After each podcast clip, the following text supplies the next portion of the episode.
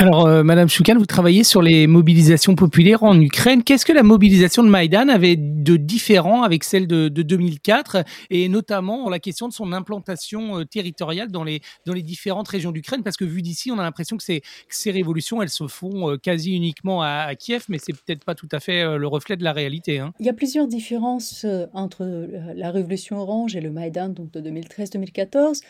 D'abord, du point de vue de la préparation, la révolution orange, c'était une mobilisation politique portée par les entrepreneurs politiques, donc qui soutenaient la candidature de Viktor Yushchenko. Et il y a eu tout un travail de mobilisation à destination de la population qui a été mené avec des grands rassemblements tout au long de la, de la campagne électorale. Et euh, à l'époque, certes, c'était une mobilisation populaire, au sens où les, les, calculs, les attentes des entrepreneurs politiques étaient largement dépassés. La fraude électorale a mobilisé de larges segments de la société, mais il y a eu quand même un travail de préparation en amont. Euh, le Maïdan est un mouvement totalement spontané, au sens où il part effectivement de l'initiative d'un certain nombre de leaders d'opinion ou encore de journalistes qui dénoncent ce refus de Yanukovych de signer l'accord d'association et donc qui lancent d'abord cette mobilisation. Et à cet égard, je pense qu'il y a une autre différence euh, au sens le, rapport entre euh, entre élite et, et protestataires est très différent puisque les élites politiques sont en quelque sorte en retard sur le Maïdan.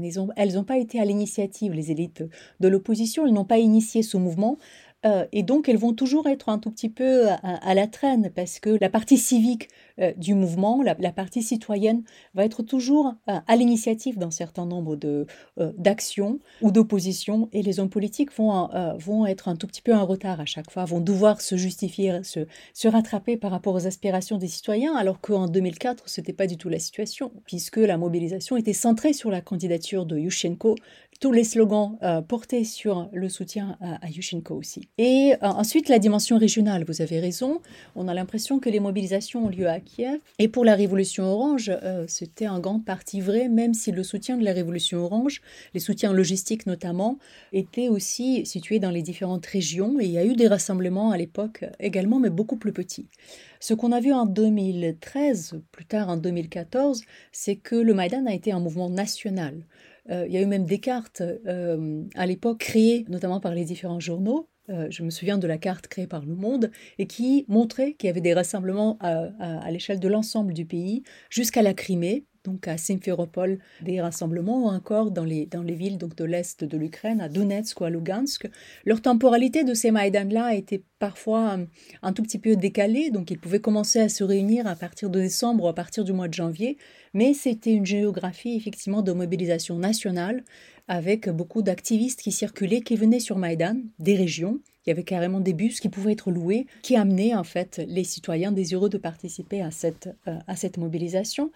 Et certainement, le dernier point de différence, euh, c'est la durée. Le Maïdan a duré un peu plus de trois mois, euh, alors que la Révolution orange, au bout d'un mois, hum, trois semaines euh, entre la contestation du second tour et l'organisation du troisième tour d'élection, euh, et un peu plus euh, ensuite jusqu'à la prestation de la revotation elle-même et la prestation de serment par, par Yushchenko. Donc la durée est beaucoup plus courte. Et la dernière différence, c'est la violence. Euh, la révolution orange a été une révolution pacifique. S'il y a eu des moments de débordement, ils ont été plus ou moins contrôlés. Et surtout que le régime n'a pas du tout cherché à réprimer cette mobilisation. Le régime de Kouchma à l'époque s'est placé tout de suite dans la perspective de négociation.